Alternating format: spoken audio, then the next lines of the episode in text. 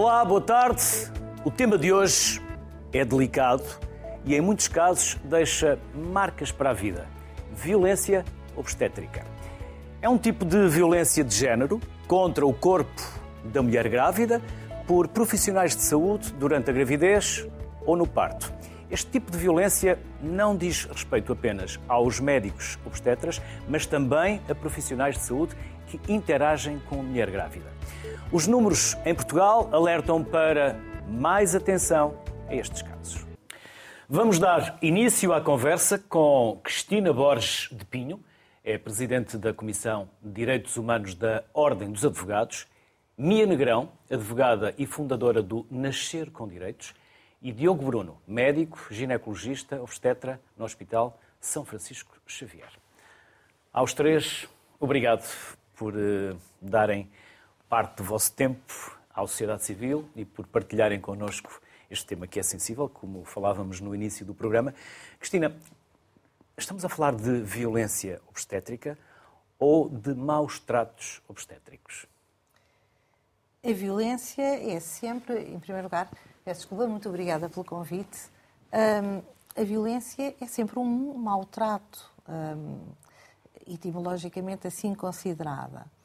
Uh, a violência obstétrica é, para todos os efeitos, não posso deixar de concordar, é um maltrato um, inadmissível e que, do ponto de vista uh, dos direitos uh, fundamentais e dos direitos das mulheres, é um maltrato que se torna absolutamente inadmissível. Uh, e, como referiu, e muito bem, um, é fundamentalmente uma violência de género.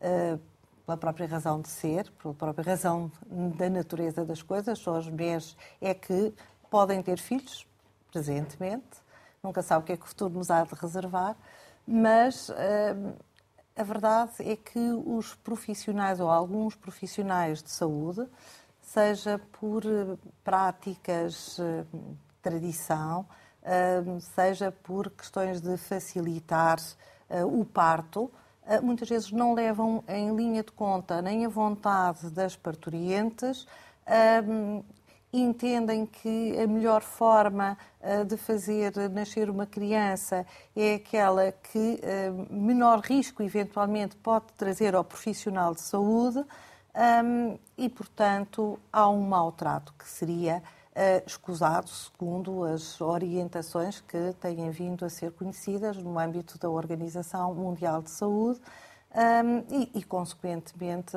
é um maltrato que é sempre escusado, como é evidente. Então devemos falar em violência obstétrica ou maus tratos? O que é mais correto? Olha, quando vamos ao site uh, da Ordem, sim? diz que devemos falar de maus tratos, porque violência é demasiado forte o termo. Hum, às vezes são precisas ou necessárias palavras fortes para uh, conseguir levar uma ideia eh, que se quer impor. Os maus tratos podem ter variedíssimas escalões eh, de, de violência e, consequentemente, nesse aspecto, o jogo das palavras, eh, para mim, não é tão importante. É mais importante a substância do que propriamente a forma. Porque maltrato ou violência não consigo divisar com toda a sinceridade uma, uma, uma substancialmente uma diferença que seja tão importante para, e fundamentalmente neste tema da, da violência obstétrica. Eu eh, entendo que eh, a violência está bem, sinceramente. Uhum. E para mim e para o Bruno, é a mesma questão. Devemos tratar por violência obstétrica ou por maus tratos obstétricos? violência obstétrica. É o termo mais correto. Uh, na verdade, a OMS fala em maus tratos uh, por profissionais de saúde e em instituições de saúde, mas uh, atualmente já se fala em violência obstétrica. Temos uma lei venezuelana, por exemplo, que já conceptualiza a violência obstétrica enquanto um, uma, uma forma de apropriação do corpo e dos processos reprodutivos das mulheres por profissionais de saúde. Isto é o que diz a lei venezuelana. Eu não concordo inteiramente com isto, porque Para mim é violência na medida em que quem tem lugar de fala aqui são as mulheres. E as mulheres dizem que se sentem violentadas. E, portanto, estamos a falar de um tipo de violência de género, então é um tipo de violência e chama-se violência obstétrica. E aquilo que acontece é que não são só os profissionais de saúde que cometem violência obstétrica, também são, por exemplo, as entidades de saúde. Temos, no nosso caso, a Direção-Geral da Saúde, que durante uh, aqueles, os, aqueles, meses mais caóticos de, de, do início da pandemia, até mesmo um bocadinho depois disso, apesar de haver recomendações no sentido contrário, por exemplo, da, da Organização Mundial da Saúde uh, e de outras sociedades de ginecologia e obstetrícia, uh, a nossa DGS fez uma orientação em que dizia, por exemplo, que o leite das mães devia ser desperdiçado, que as mães Covid positivas não deviam poder estar com os seus bebés, quando o resultado teste fosse uh, desconhecido então, que as mães deveriam ser separadas dos recém-nascidos. Portanto, tivemos muitas mães que conheceram os seus bebés passado 15 dias e até lá não puderam sequer amamentar nem dar leite materno, porque desperdiçavam o leite, contra tudo aquilo que eram as recomendações na altura internacionais. Portanto, isto também é uma forma de violência obstétrica. Porquê?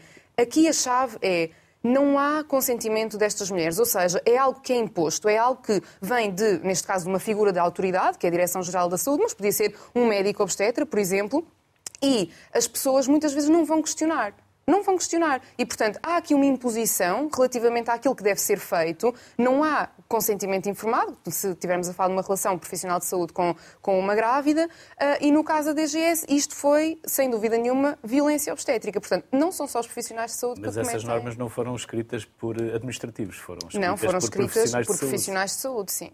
sim. Uhum. Terá sido por uh, falta de conhecimento e evidência científica na altura para proteção? Já havia muitas coisas da OMS, já havia, já havia na altura a circular até nas redes sociais informação sobre o alojamento conjunto, mesmo para mães Covid positivas, regras de higiene e segurança, obviamente, para mães que estavam Covid positivas, mas em altura alguma a OMS recomendou desperdiçar-se o leite ou não amamentar, porque as vantagens da amamentação são sempre muito superiores ao risco de um bebê à partida contrair Covid. Portanto, as orientações estavam muito, muito mal feitas. Exageradas, portanto. Sim. Bruno. Sim, uh, relativamente a isso, eu, eu, acho que é pouco importante a nomenclatura. É verdade que isto, este movimento de, de uh, mais, mais recente de tentar uh, dar mais autonomia à mulher e de que a mulher esteja no centro das decisões relativamente à, à gravidez e ao parto e ao pós-parto é um movimento que vem muito da América do Sul. A Mia falou disso e, portanto, por aí a, a nomenclatura passou, começou por ser violência obstétrica a, a esse nível. A OMS reconhece que pode ser que a nomenclatura é um bocadinho forte, porque os profissionais não almejam fazer mal às pessoas. Portanto, o objetivo de todos os profissionais de saúde é que mãe e bebés estejam felizes e saudáveis. Esse é o objetivo. Claro que depois poderemos eh, dizer que uh, poderão, não estão, poderão não estar a conseguir fazê-lo em todas as situações e algumas mulheres, nomeadamente a nível do consentimento informado, eh, eh, ainda falta muito porque nós temos uma, em Portugal, mas não só, em muitos países do mundo, temos uma abordagem ainda bastante paternalista na área da saúde. Paternalista quer dizer o quê? Quer dizer basicamente que os profissionais uh, tentam, na sua relação de agência, ou seja, no sentido de dizer uh, eu vou tentar fazer por ti o melhor que sei e como eu decidiria para mim próprio mas às vezes têm dificuldade, primeiro, em pôr-se na posição da paciente, ponto um, e depois, por outro lado, têm, estão pouco habituados a, a, a, que as próprias pacientes tenham opiniões diferentes deles próprios. E por isso uh, acaba por haver aqui um, um, certo choque. E claro que surge, eu acho, inicialmente nesta área da, da obstetrícia, porque são mulheres jovens, portanto, as pacientes são em média jovens, mas eu não tenho dúvida que isto vai ser uma coisa que vai ser transversal a todas as áreas da medicina e da enfermagem. Eh, e por isso, isto é, é só o início. E, nesse aspecto, o, maltrato pode ser mais simpático por parte, quer dizer, em termos de descritivo, uh, para os profissionais, porque eles não consideram um, um, uma nomenclatura tão forte e, por isso, ser mais empático para os profissionais. Agora, é, é um pouco irrelevante a nomenclatura que se dê. É importante é que se mude um pouco as atitudes que se tomam e que se tenha e que se perceba que um, o facto de nós termos ideias que são nossas não quer dizer que todas as pessoas que tratamos tenham as mesmas ideias que nós. E nós temos que saber respeitar essas ideias. Uh, por outro lado, também temos que ter uma proteção relativamente às consequências da litigância relativamente a isso. Ou seja, porque não nos podemos esquecer que a área obstétrica, como outras áreas da medicina, são das áreas com mais litigância que existe e que a, medicina uh, defensiva é algo que está a acontecer cada vez mais, em parte por causa desta pressão social que existe muito grande e por isso uh, nós eh, muitas vezes como profissionais temos, uh, tentamos atuar de uma forma o mais protecionista para nós, porque temos medo das consequências dessa litigância. Isso acontece, por exemplo, nos Estados Unidos, é por vezes difícil arranjar obstetras. Mas cá ainda não há litigância que há nos Estados Unidos. Ainda, ainda não há não. advogados à porta do hospital a entregarem um cartão ainda não. a perguntar se quer ainda litigar não, mas com, a gente não se pode esquecer. Obviamente temos que mudar as nossas atitudes e não nos podemos esquecer também que isto, que estas mudanças, quer dizer, mesmo as orientações mais recentes relativamente ao parto, são, relativ são mesmo recentes e, portanto, eu, eu sou relativamente jovem. Sou relativamente jovem. Quando eu comecei uh, a minha entrada nesta coisa da, da, medicina, portanto, eu acabei o curso em 2010, uh, a abordagem ativa, ou seja, intervir bastante durante o trabalho de parto, era algo que era mais ou menos aconselhado por algumas orientações internacionais a abordagem menos ativa, ou seja, uma abordagem de baixa intervenção que hoje em dia se defende no parto, de não intervir quando não é necessário, porque não vai reduzir risco nenhum destas parturientes, é uma coisa relativamente recente. Estamos a falar do, do, da segunda metade da década passada e, portanto, a medicina evolui muito, mais do que a maior parte das outras áreas da, da, da, da nossa sociedade e muda muito rapidamente e é para uma pessoa, não é? Nós somos todos humanos e para uma pessoa mudar é difícil, mas nós estamos a mudar. Podemos mudar mais depressa. Acho que uh, todos nós defendemos que quanto mais depressa mudarmos, melhor para toda a gente. Mas é difícil, e as várias teorias da inovação falam sobre isso, não é? De como é difícil mudar a nossa maneira de trabalhar. Se nós trabalhamos de uma certa forma, poderá ser difícil mudar 180 graus relativamente à forma que nós atuávamos, mesmo que a evidência nos mostre que se calhar é o melhor.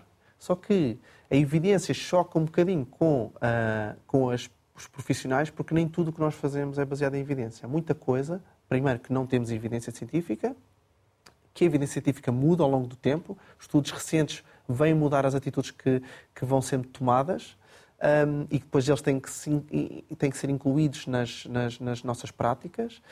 Um, e depois, nisto tudo, ainda temos que ter uma, temos uma pessoa à nossa frente que tem ideias uh, que são dela, preconceitos, não num ponto de num ponto de vista negativo do, do, tema, mas ideias preconcebidas relativamente ao que é mais importante para ela e temos que incluir todas, tudo isto, não só a evidência científica, explicar a evidência científica mais recente a esta, a esta pessoa, mas também incluir aquilo que para ela é mais importante quando estamos a cuidar dela. Cristina, também no site da Ordem diz que os casos são residuais. Hum, não sei se são ou se não, mas uh, que casos é que vos têm é, chegado? Nesta comissão, que ainda é relativamente recente, foi impulsada no dia 26 de janeiro, portanto é um bebê, é um recém-nascido. Um, de qualquer das maneiras, uh, procurei informar-me e mesmo no anterior triênio uh, não houve praticamente nenhuma queixa de violência uh, obstétrica.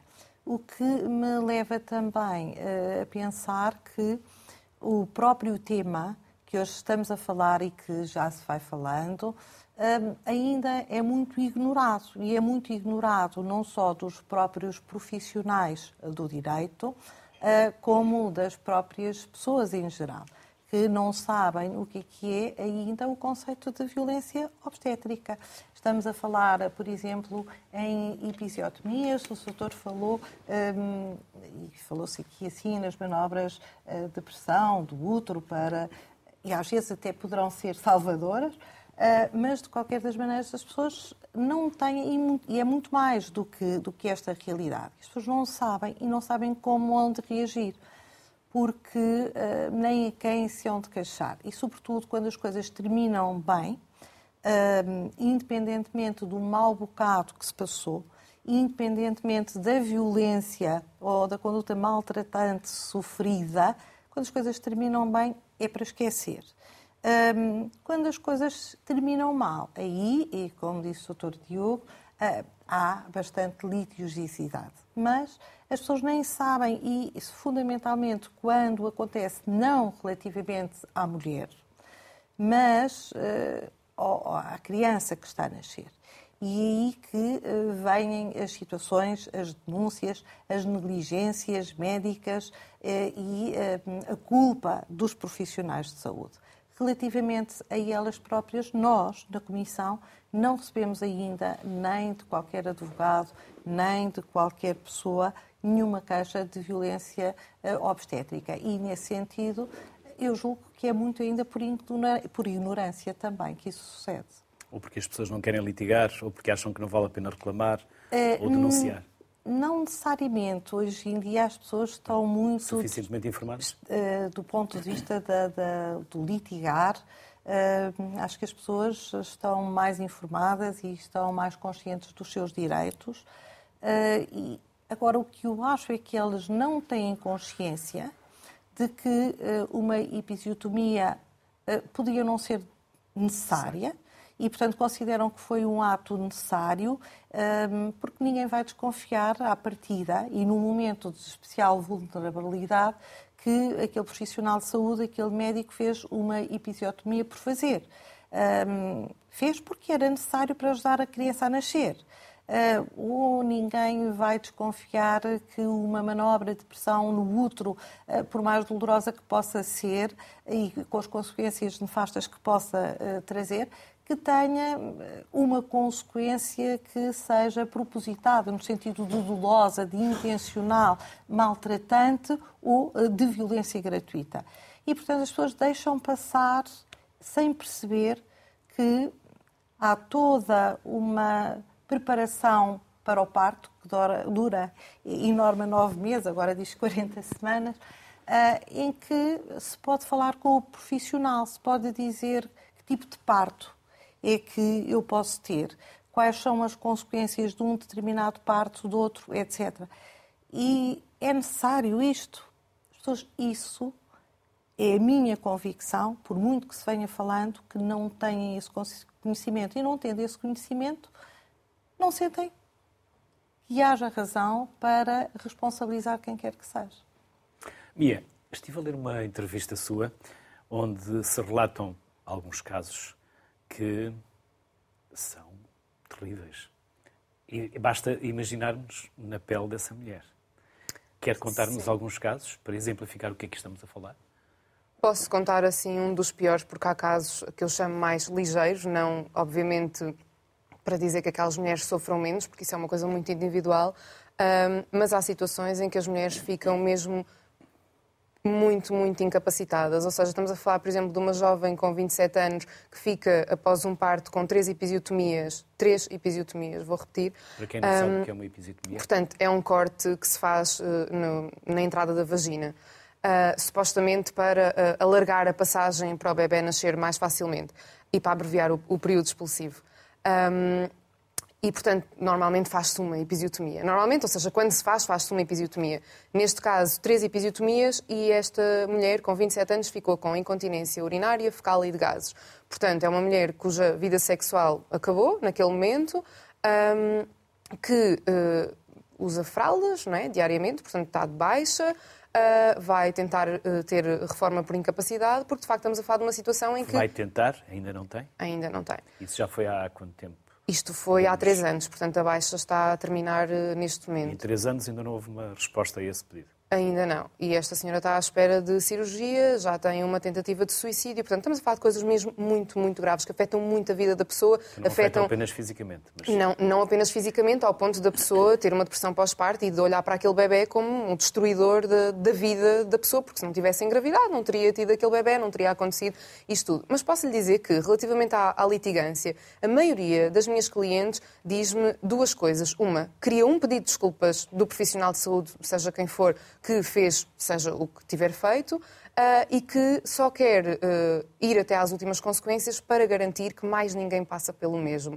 Portanto, eu acho que isto é muito importante de se perceber, eh, porque enquanto que a classe médica está muito preocupada a acreditar que isto é eh, contra os médicos, não é contra os médicos, não é contra os profissionais de saúde no geral, eh, é sobre as mulheres, é sobre consentimento informado, sobre quererem ser informadas, quererem poder ser envolvidas nas escolhas durante o parto, e é isto, no fundo, que também vai acabar com a litigância, que é, se os profissionais de saúde começarem a praticar consentimento informado e a perguntar e a informar as grávidas quais são as suas opções, uh, quais são os riscos e os benefícios de cada intervenção, então aí as grávidas podem escolher ativamente, podem tomar decisões e, portanto, na verdade, isto seria uma ótima solução para este problema, não é? Porque não vai haver litigância na medida em que, se quem toma a decisão é aquela grávida, qual é a litigância possível?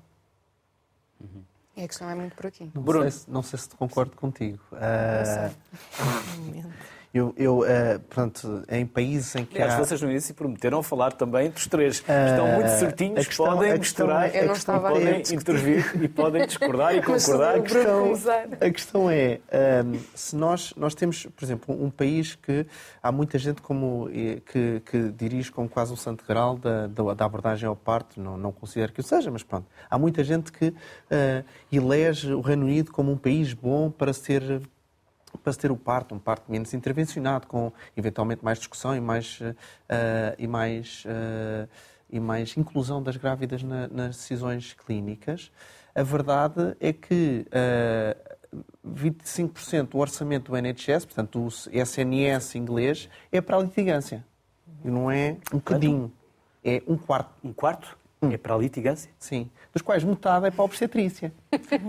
Portanto, num país em que há mais que, que há suposta que eu reconheço para que as pessoas discutem, pelo menos algumas pacientes minhas que foram acompanhadas uh, no Reino Unido têm uma atitude diferente dos latinos. Pronto, mas não deixam não deixam de ser uh, muitas grávidas acompanhadas lá são mais incluídas nas decisões, acho eu, do que aqui. Ou seja, não quer dizer que as coisas não aconteçam. Eu reconheço que muitas grávidas uh, deve-se falar com elas e não se fala o suficiente. Isso eu reconheço. Ou seja, Ou seja que... há um problema de comunicação. Sim, porque, as pessoas... porque lá está, era o que eu estava a descrever há pouco. Há uma... um certo paternalismo e as pessoas não, não têm uma cultura tanto de discutir as coisas. É claro que uma grávida pode dizer: olha, não sei, discu... decida por mim. Pronto, Isso é consentimento bem. informado. Isso é um consentimento. É um consentimento em e eu branco. decido por ela dentro do que eu acho que é o melhor, Sim.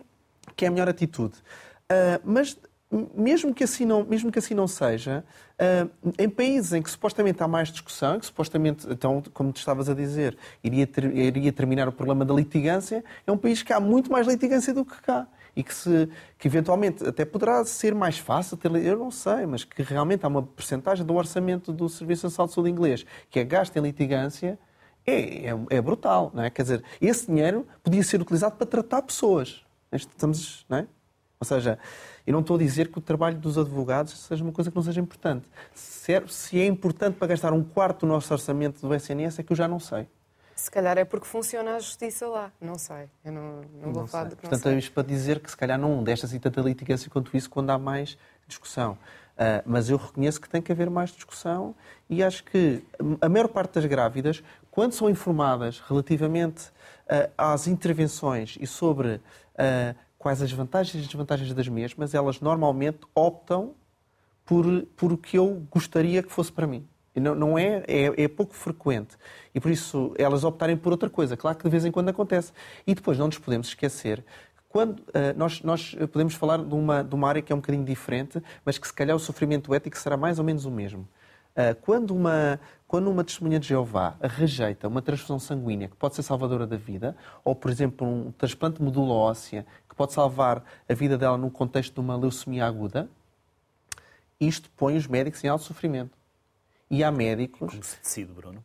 Hã? E como se decide? E, bem, em contexto, em contexto, de, em contexto de, de urgência, uh, nós te, não, temos, não podemos dizer que na, não podemos dizer que não aceitamos cuidar da pessoa. Mas um contexto eletivo, nós podemos negar-nos a cuidar, a cuidar da pessoa porque estamos em sofrimento perante as decisões daquela pessoa não é? O problema é que na, na, no seguimento da gravidez a gente consegue, eventualmente poderemos tentar arranjar outro médico que tenha uma atitude diferente da nossa e que possa aceitar algumas decisões diferentes daquelas, eh, daquelas uh, que nós uh, gostaríamos. No contexto de um bloco de partos em que nós estamos num trabalho de parto, temos mais dificuldade em dizer não a uma pessoa que, que, que, que, nos tenta forçar a fazer uma atitude que nós não concordamos. Eu não estou a dizer que isso é muito comum, eu estou a dizer que pode acontecer. Ou seja, que de vez em quando acontece que uma grávida uh, opta por coisas muito dispares daquilo que eu acharia que era uma boa ideia, pondo em risco, obviamente, a segurança, a sua segurança e a segurança do feto. E, e, é, e, é, aqui que os profissionais depois. Claro que nós podemos dizer, ah, estamos sempre a, temos um viés, porque estamos sempre a usar estes exemplos que são extremos e que são pouco frequentes. É verdade, por um lado, mas eles existem, existem também. E não, não, não nos podemos esquecer uh, de que não são só as grávidas que sofrem, eventualmente os profissionais também podem sofrer com algumas decisões que podem não ser uh, aquelas que eles achariam que seriam as melhores, até seguindo as orientações uh, relativamente à abordagem da doença que a pessoa tem ou da não doença que a pessoa tem uh, nesse, nesse contexto. E nós não nos podemos esquecer disso. Mas isso não justifica hospitais com 100% de taxa de cesariana, nem 86% claro. de taxa de cesariana, ah, quer dizer, então... Exatamente. Tem que haver temos aqui uma um ponderação de interesses. Temos um problema, mas não, não devemos ser extremistas. Cristina, pode, pode, claro. pode intervir, porque a Cristina não, está à espera para. Mas eu iria perguntar se uh, o médico, uh, que, enfim, domina a técnica, sobretudo quando a parturiente não tem qualquer conhecimento médico, um, e se pede um determinado tipo de prática um, que o médico verifica que vai trazer problemas, uh, o médico obviamente não a segue, não é? Pois, esse é que está o problema, não é? Pois, esse é que é o problema e esse é que... É, di é difícil, é não é? É um momento, é que não estamos a falar, estamos a falar num momento, é, muitas vezes tem de se tomar decisões, julgo que absolutamente extremadas e sem haver muito tempo para grandes ponderações. Eh, no ato médico isso é muito frequente acontecer ah. e também presumo que seja assim no domínio da obstetrícia. Um, e, e, se a médica, e se a parturiente diz eu não quero esta técnica e o médico vê que ela é salvadora, qual é aí? É difícil. É qual é difícil. Eu vou-lhe dar um exemplo de uma, de uma, de uma de, um, de, uma complicação que aconteceu e é sempre difícil. A gente, temos um problema, não temos máquinas do tempo. Portanto, eu não posso voltar atrás claro. e fazer diferente, não é? Uh, mas relativamente à episiotomia, estávamos a falar sobre isso. A episiotomia tem algumas indicações. Por muito que haja pessoas que acham que não tem, existem algumas indicações. Agora, reconheço que se fazem episiotomias demais. Portanto, só que nós temos que transitar para se fazer menos e as pessoas têm que se ganhar à vontade a realizar menos cortes para supostamente proteger o períneo ou para uh, abreviar a saída do bebê. Portanto, estas são as utilizações da episiotomia. No contexto de um parto com utilização de instrumentos, nomeadamente a ventosa ou forceps, quando nós achamos que o parto vai ser muito traumático, pode-se fazer sentido fazer uma episiotomia. Isto é o que a maior parte das sociedades médicas diz relativamente a este, a este tema. E, portanto, a gente, ao seguir orientações, uh, poderemos dizer que estas poderemos segui-las. Bem, uh, o ano passado tive uma, não foi comigo, foi com uma colega minha, que houve uma paciente que não quis fazer episiotomia num contexto de um forceps que era um forceps específico com um, um, trauma maior do que aquilo que é o mais comum num forceps. E uh, houve ali uma certa troca de palavras. A grávida continuou a não, a não querer fazer a episiotomia e pronto, fez o forceps sem episiotomia. Pronto. A pessoa teve uma laceração de quarto grau, que, para quem não sabe, basicamente, uma laceração de quarto grau, que, para quem não sabe, basicamente é rasga a vagina, rasga a pele, rasga o músculo abaixo da, da vagina, rasga o esfíncter anal, uh, interno e externo, e rasga a mucosa do reto. Portanto, ela fica com uma abertura no ânus. Pronto. Eu não sei se, não, se se tivesse feito a episiotomia, essa laceração não teria sido semelhante. Eu não faço a mínima ideia, porque a gente lá está. Isto, há muita incerteza na utilização deste tipo de, de intervenções. Uh, porque uma coisa é dizer, grosso modo, em partes muito uh, partes mais traumáticos, parece reduzir a taxa de lacerações de terceiro e de quarto grau, que são as lacerações mais graves. Mas não quer dizer que naquele parte específico fosse evitar aquela laceração grave. Portanto, foi seguido uh, a grávida não deu consentimento para a episiotomia, havia tempo para, para, se, para se fazer, para se falar, e não foi feita a episiotomia e a pessoa teve uma ulceração grande. Um, pronto, aqui a dúvida é, uh, neste contexto, foi-se cumprir aquilo que, que, a grávida, grávida. que a grávida desejava. Uh, a grávida teve uma consequência grave, obviamente. Uh, se calhar seria a mesma, quer se fizesse ou não episiotomia. Ponto 1. Um. Não nos podemos esquecer disso. Uh, a questão é, se não se tivesse cumprido o que ela disse, era pior ou melhor?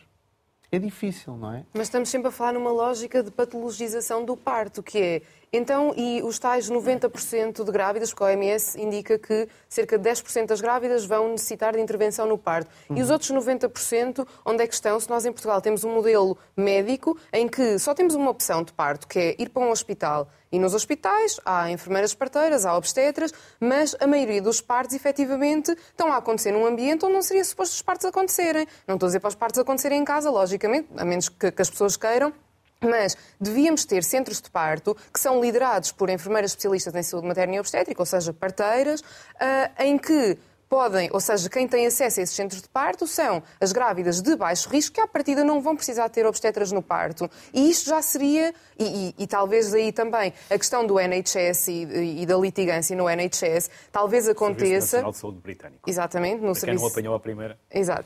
Um, talvez aconteça só relativamente a situações muito mais graves, ou então não. Agora, uma coisa é certa, em Portugal, com a taxa de justiça, com as taxas de justiça ao valor que estão, eu duvido que as pessoas queiram uh, propriamente muita litigância. Na verdade, e, e volto a repetir, a maioria das minhas clientes o que diz é que querem pedir desculpas e quer que nunca mais volte a acontecer aquilo a outra mulher.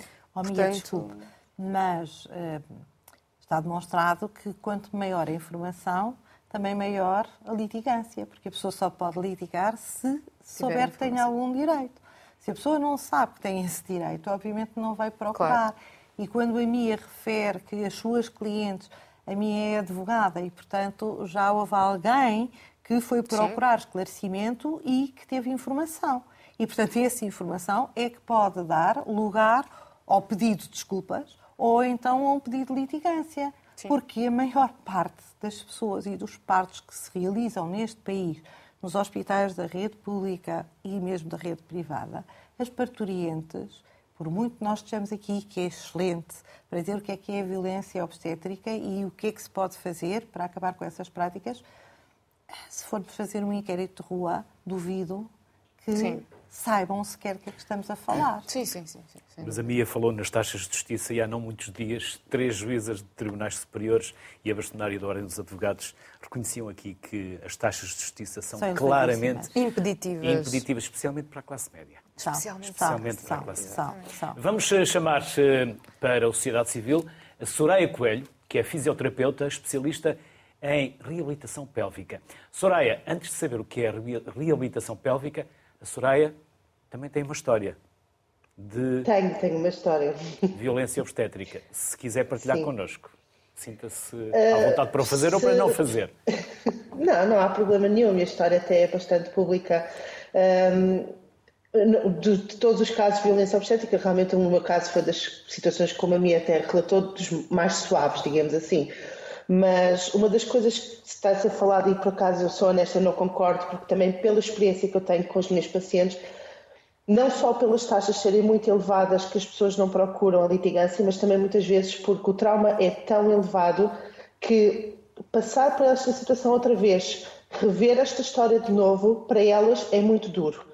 E um período de seis meses para conseguirem fazer esta litigância numa situação de um pós-parto é muito difícil. Estamos a falar de uma mulher que está com, muitas vezes com depressões, com situações muito complexas a nível emocional, muitas vezes sem apoio nem social nem familiar para falar sobre estas questões. Portanto, aqui também este período de tempo para a litigância é tão curto que a maioria também não o faz. E às vezes até quer fazer, mas tem tanto receio de o fazer, porque como é que eu vou lidar com isto, como é que eu vou lidar com o meu pós-parto, que às vezes prefere nem o fazer. Sobre a minha história, realmente, a questão da informação é poder, é um bocadinho também subjetivo, porque eu trabalho na área, tinha toda a informação possível e imaginária. Tive um filho na altura da pandemia, que foi em julho de 2020, e basicamente desde o momento em que eu fui internada de urgência por um episódio de, de pré-eclâmpsia, eu não tive acesso a muita informação. Qualquer informação que eu era pedida era basicamente arrancada uh, a muito esforço por parte dos profissionais. E no momento em que se aperceberam que eu também era profissional da área da saúde, eu era passada sempre um bocadinho como hipocondríaca, porque tem que ter calma, porque não sei quê. Mas sempre que eu pedia informações, era sempre informações arrancadas a muito custo e com muito pouco acesso do meu, do meu parceiro a, também a todas estas decisões. E relativamente ao parto, independentemente de ser um parto de urgência ou não, não tem que haver desumanização do parto. Não podemos ter um obstetra que entra numa sala e recusa-se a falar com o parturiente, que não lhe dá informação nenhuma se o bebê está bem, se o bebê não está bem. Uh, é basicamente arrancado sem informação nenhuma e sem indicação uh, que justificasse médica para tal. O bebê nasceu com a pegar 9, 10, não havia indicação clínica para ter sido removido. Eu tive cerca de 5 horas sem, sem saber se ele estava bem, se não estava bem. Sempre que eu pedi algum tipo de informação, a resposta que eu recebia era sempre muito brusca, no sentido: tem que ter calma, estamos na troca de turnos, não podemos estar aqui a tomar conta de si nem dar informações uh, para ter uma percepção, a forma como apresentaram o meu filho foi basicamente é, o seu filho é um mal educado porque teve uma baixa de glicemia, estamos a tentar dar a fórmula e ele não bebe. Foi assim que foi apresentado o meu filho, sem, sem mais nada nesta situação. Soraya, o que é, é fisioterapia pélvica? A fisioterapia pélvica, nós fazemos a reabilitação dos músculos do pavimento pélvico. Então, nesse sentido, reabilitamos situações de disfunção pélvica, como, por exemplo, incontinência urinária, incontinência fecal, eh, dor à relação sexual, dor pélvica que não esteja relacionada com o ato sexual em si, ou mesmo disfunção a nível de músculos extremamente tensos que possam também levar a algum tipo de, de distúrbio nesse, nesse sentido. Soraya, muito obrigado pelo contributo e pela simpatia que teve em estar connosco. Nada. Até uma próxima. Obrigada.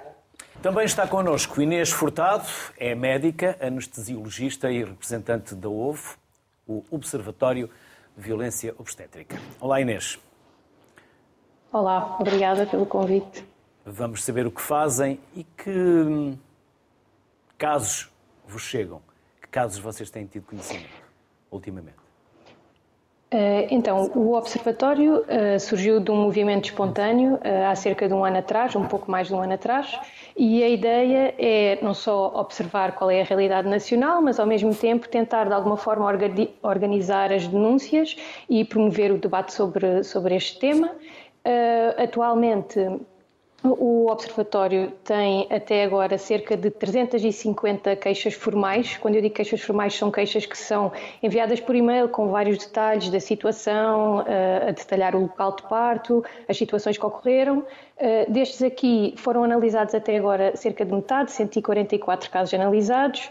Destes, eh, destes casos que foram analisados, eh, eh, temos, temos algumas estatísticas das quais podemos tirar. A violência psicológica ocorreu em cerca de 40% do, dos casos que nos chegaram.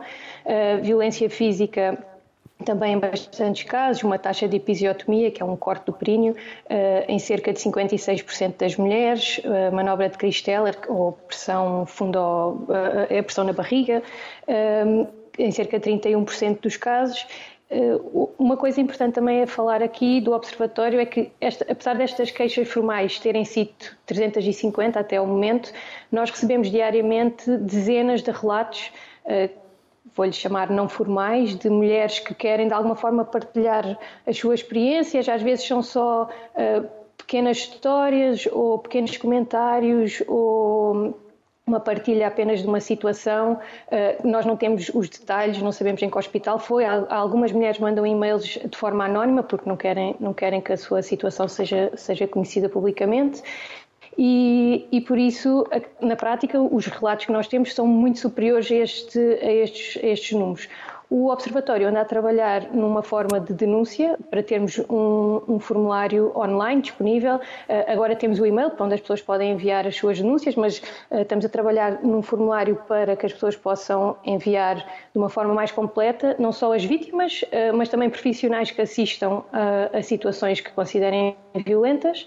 E E, e, outro detalhe também, também interessante foi no, logo no início da formação do OVO, houve uma pequena iniciativa que foi um, as pessoas através das redes sociais foram foi-lhes pedido que, que marcassem no mapa o local onde tinham sido onde tinham sido vítimas de violência obstétrica e nessa pequena uh, iniciativa que tivemos houve cerca de 800 pessoas que e na por cima a iniciativa foi uma coisa que aconteceu em dois ou três dias, por isso não foi uma coisa muito prolongada. Nesse pequeno período, houve mais de 800 pessoas que quiseram uh, notificar no mapa o local onde, onde tinham sofrido, e está disponível nas redes sociais do OVO uh, e pode ser consultado. Inês, como humanizar mais o parto? Eu acho que a resposta a isso é muito simples. Primeiro que tudo é aplicar um modelo um, médico biopsicossocial, que é ver a pessoa não só como um corpo físico, mas com tudo o que, o que a envolve. E, e, e, outra coisa muito simples, que eu acho que resolvia grande parte dos problemas, é seguir as indicações da Organização Mundial de Saúde. A Organização Mundial de Saúde tem recomendações muito explícitas, muito básicas e, e muito fáceis de seguir sobre como ter um parto, uma experiência de parto positiva. E eu acho que bastava estas duas questões, especialmente aplicar as, as recomendações da Organização Mundial de Saúde, era, tudo melhoraria mesmo muito. E o direito à anestesia, por exemplo? Eh, eh, sim, uma das, uma das indicações da Organização Mundial de Saúde é as mulheres terem direito a escolher um método farmacológico ou não farmacológico que querem ter como recurso uh, analgésico, porque há quem queira sentir tudo, há quem não queira sentir nada e, como qualquer experiência, as pessoas devem ter uh, ao seu dispor todas as, uh, as armas que existem para poder escolher o que é que, o que, é que querem e serem elas próprias a, a escolher, não serem coagidas a, a nenhuma escolha, que infelizmente isso acontece com muita frequência. Inês, muito obrigado por ter Obrigada. igualmente aceitado o convite para estar connosco. Até uma próxima. Obrigado. Obrigado. Mia e Bruno, vocês querem falar dos centros de parto? Ou alguém quer falar mais do que Mia? Mia. Eu já falei há pouco e, e disse que seria uma boa solução para este problema, ou seja, termos mais as grávidas de baixo risco. Uh, a serem atendidas, portanto, a fazerem a vigilância da gravidez em centros de parto e terem os partos nos centros de parto. Para isto, há alguns requisitos que têm a ser cumpridos. Há agora um, um documento, porque depois. Também aqui na nomenclatura há quem lhe chame várias coisas. Portanto, inicialmente falávamos em casas de parto, uh, entretanto, centros de parto, porque é, é, é, tentativas de tradução dos birth centers. Um, e, entretanto, temos agora as unidades de cuidados na maternidade, que já há um documento traduzido, um, que, se chama precisamente Unidades de Cuidados na Maternidade, uh, que já prevê um modelo em que as grávidas são, uh, fazem vigilância da gravidez neste, neste centro, não é? Uh, claro, isto, as, as, ecografias não, não são enfermeiras especialistas que fazem, logicamente, portanto, há aqui sempre esta ressalva, há coisas que não são feitas naquele local. Um, e fazem também, têm depois os partos lá. Qual é que é a diferença? Uh, tem, o modelo é completamente diferente, ou seja, não há acesso a nada que possa aumentar o risco durante o trabalho de parto, ou seja, não há epidural. Portanto, uma grávida para ir para um destes centros não pode, ah, se tiver já a ideia de fazer uma epidural, então a melhor escolha será sempre um hospital, porque a epidural vai aumentar o risco naquele parto uh, e, portanto, tem que estar num, num hospital. Um, e à partida são partos, portanto, não são instrumentados, porque as parteiras não vão instrumentar um parto. A partir do momento em que haja risco, têm que passar para um hospital. Portanto, há aqui sempre uma aferição do risco que vai sendo feita. Depois há vários modelos de birth centers, de casas de parto, de centros de parto, nomeadamente os que são dentro do hospital, ou que são mesmo ligados ao hospital por um corredor, por exemplo, ou aqueles que são mais afastados do hospital e que têm que estar, penso que a distância de segurança são 5 minutos de um hospital, ou isso não tenho bem certeza. Um, e acho que o resto do Dr. Diogo Bruno pode. Eu percebi. muito bem. Uh, muito bem. Eu acho, eu acho ah, que nós, nós, nós, a nossa organização, uh, em termos de cuidados de, uh, materno-infantis na Portugal, é um bocadinho diferente da maior parte dos países. As nossas enfermeiras parteiras são enfermeiras parteiras. Isto quer dizer o quê? Que primeiro são enfermeiras e só depois fazem, um, hoje, hoje em dia, um mestrado em saúde materna e obstétrica e também têm a capacidade de serem parteiras. Na maior parte dos países não é assim. Embora a ordem dos enfermeiros seja normalmente a ordem dos enfermeiros e das parteiras, hum, são cursos completamente dispares e têm funções completamente diferentes. Isso faz com que o próprio modelo de tratamento é um modelo mais uh, patológico, no sentido em que uh, são pessoas que estão muito habituadas à doença inclusive as enfermeiras parteiras, ok? Porque começaram por ser enfermeiras e, portanto, a tratar de doentes e não, e não começaram logo por cuidar de grávidas que são pessoas à partida que não estão doentes.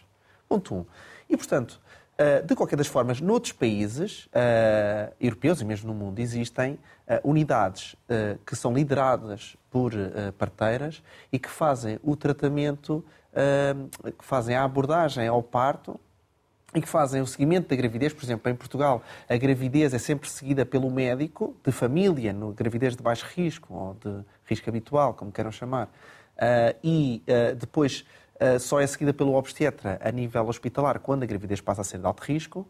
Uh, no, noutros países, quem faz esse seguimento, até podemos ir aqui à nossa vizinha Espanha, é as chamadas matronas, que são as parteiras. Portanto, quem faz o seguimento da gravidez de baixo risco em Espanha, ou no Reino Unido, ou em França, ou na Bélgica, não são obstetras, não são médicos de família, são enfermeiras, uh, no caso, são parteiras, não são enfermeiras. Um, pronto. E, esse, e, muitos desses países, não tanto em Espanha, mas noutros países, nomeadamente no Reino Unido, na Bélgica, na Holanda, existem uh, centros uh, que são liderados por elas e que acompanham partos de baixo risco. Claro que o parto de baixo risco, nós sabemos, que pode transformar-se num parto de alto risco a qualquer altura. E por isso é importante, por nível de segurança, que estas unidades estejam próximas, uh, próximas de, de, de, uma maternidade liderada por obstetras, que também terá parteiras, obviamente, mas que faz a gestão das gravidezes de alto risco ou que faz a gestão do trabalho de parto de alto risco. Um, pronto. E o, o, tipo de acompanhamento que se faz uh, nessas unidades lideradas por, por parteiras é um acompanhamento uh, mais relaxado, com mais cuidados não farmacológicos, uma abordagem mais individualizada, porque normalmente a parteira está de um para um com a, com a parturiente, o que não acontece nas nossas maternidades, em que está normalmente uma parteira para três parturientes, quer dizer que tem muito menos tempo para cada uma uh, para, para estar com ela e para acompanhar durante o processo de parto. Uh, e por isso isso dá muito maior suporte até para o controle não farmacológico da dor, porque a dor uh, pode ser algo desafiante ou pode ser um sofrimento. O que nós não queremos é que a dor seja um sofrimento. E, portanto, quando passa a ser um sofrimento, deveríamos fazer estratégias, se calhar, mais uh, farmacológicas para o da dor. Uh, nós, em Portugal, temos uma taxa grande de utilização de, de epidural. A nível uh, dos hospitais públicos, ronda aos 95%. direi que a Inês estava a falar há pouco sobre, se calhar, algumas pessoas serem coagidas. Talvez, mas não serão muitas, porque eu acho que a maior parte das grávidas eh, querem um controle. Agora, podemos dizer, ah, podíamos ter mais estratégias não farmacológicas para o alívio da dor. Claro que sim. Podemos desenvolver isso, sim. Existem estratégias que não estão implementadas, mas eu creio que a médio prazo vão ser implementadas. Os hospitais, até com, a, com a, o financiamento, claro que não financiam para, para pessoas, não interessa nada às pessoas, interessa é os materiais. Portanto, vamos gastar 20 milhões de euros em materiais para as maternidades. Acredito que algumas dessas coisas tenham a ver com uh, controle não farmacológico para o alívio da dor, uh, mas basicamente também carece de as próprias enfermeiras assumirem uma maior responsabilidade nos, nos cuidados, coisa que elas não estão tão habituadas assim. É preciso formação, ponto um, e é preciso elas quererem porque as enfermeiras estão habituadas a delegar muita da responsabilidade para os obstetras e os obstetras também não querem ficar sem essa responsabilidade. Está aqui um, um pau de dois gumes, um, um, pau de dois bicos que, que, se acumula para que estas unidades também não existam. Obviamente existe uma pressão, como tem que ser, mais da ordem dos enfermeiros, para que estas unidades sejam abertas. E das mulheres? Um, e, e, por parte das, das mulheres, há muitas mulheres que têm interesse também na abordagem uh, não farmacológica uh, e numa abordagem mais centrada nelas e com e menos intervenções. Uh, e por isso nós, se, pudermos com segurança dar esta, estas opções às grávidas, muito bem. Eu creio que, a começar, acho que vão começar por estar integradas em hospitais, mas com uma divisão de responsabilidades. E isto é que vai ser uh, aqui um, uma barreira grande que tem que ser ultrapassada, mas eu acho que para o bem de toda a gente, e até para a gestão de recursos, porque uh, não, não, não vamos camutear, é muito mais barato um parto numa unidade de, liderada por parteiras do que numa unidade de maternidade uh, liderada por obstetras. Um, acho que é algo que a longo prazo vai ter que, vai ter que surgir até para não continuarmos nesta espiral de gastos no SNS. Cristina, informação e formação. Sem dúvida. Se o parto com ou sem dor, mais ou menos natural, mais ou menos em centros de partos, em unidades hospitalares, com mais ou menos fármacos, a verdade é que o parto é o momento gerador da vida, é o direito mais fundamental de, de qualquer um de nós, de qualquer cidadão, de qualquer pessoa.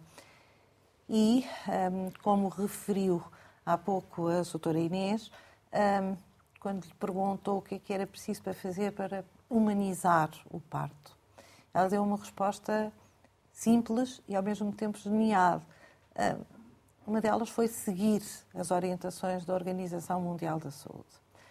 E isso pressupõe que os médicos de família, ao longo da gestação, possam informar as eh, futuras parturientes, as grávidas, eh, das várias opções que têm na escolha de partos, centros ou não centros de parto, hospitais, fármacos, não fármacos, etc. E, ao mesmo tempo, formar e capacitar também os profissionais da saúde que atuam nestas áreas, os médicos obstetras, as parteiras, os eh, auxiliares. Estou absolutamente convencida que com esta formação poderá diminuir significativamente a violência verbal e, portanto, psicológica que tantas vezes acontece e, e, e, também a violência física, vamos lhe chamar mesmo e assumidamente violência física, porque estou convencida que hum, ninguém que tenha uma formação uh, pode uh, praticar esse tipo de violência, a menos que ela seja absolutamente necessária para a salvaguarda da, da, vida ou da saúde ou da integridade física, quer da própria parturiente, quer do, do nascituro ou da criança que está a nascer. Um, e só assim é que é possível também uma responsabilização consciente. Quando houver informação, formação tendente à responsabilização, quando as coisas correm efetivamente como não deviam ter corrido. Mia, em 30 segundos, o que fazem na Nascer com Direitos? 30 segundos, um minuto. Dou informação às grávidas e casais, formação a enfermeiras parteiras também, um, workshops para grávidas e casais sobre os direitos na gravidez, no parto e no pós-parto e informação gratuita nas redes sociais. Tenho uma data de recursos gratuitos, como modelos de plano de parto, modelo de plano de pós-parto, um guia para reclamar, para as pessoas não dizerem que não reclamam porque não têm dinheiro para pagar advogados, podem reclamar sozinhas. Um, e, e, no fundo é isto, é informação e formação. Mia Negrão, Cristina Pinho, Borges, Borges, Bruno, Diogo Bruno, aos três, um enorme obrigado, obrigado. pelos contributos, pela simpatia e pela generosidade de os terem partilhado connosco. Por isso, bem-ajam e sintam-se à vontade para nos desafiar novamente para trazer este tema e outros que entendam que são prementes, urgentes e possam disseminar conhecimentos e saberes por quem está lá em casa. A sociedade civil é da sociedade civil. Por isso é de todos. Obrigado por hoje terem estado connosco. Obrigada. Mulheres mais informadas e conscientes dos seus direitos e profissionais de saúde mais respeitadores e cumpridores. Obrigado, boa tarde, até amanhã.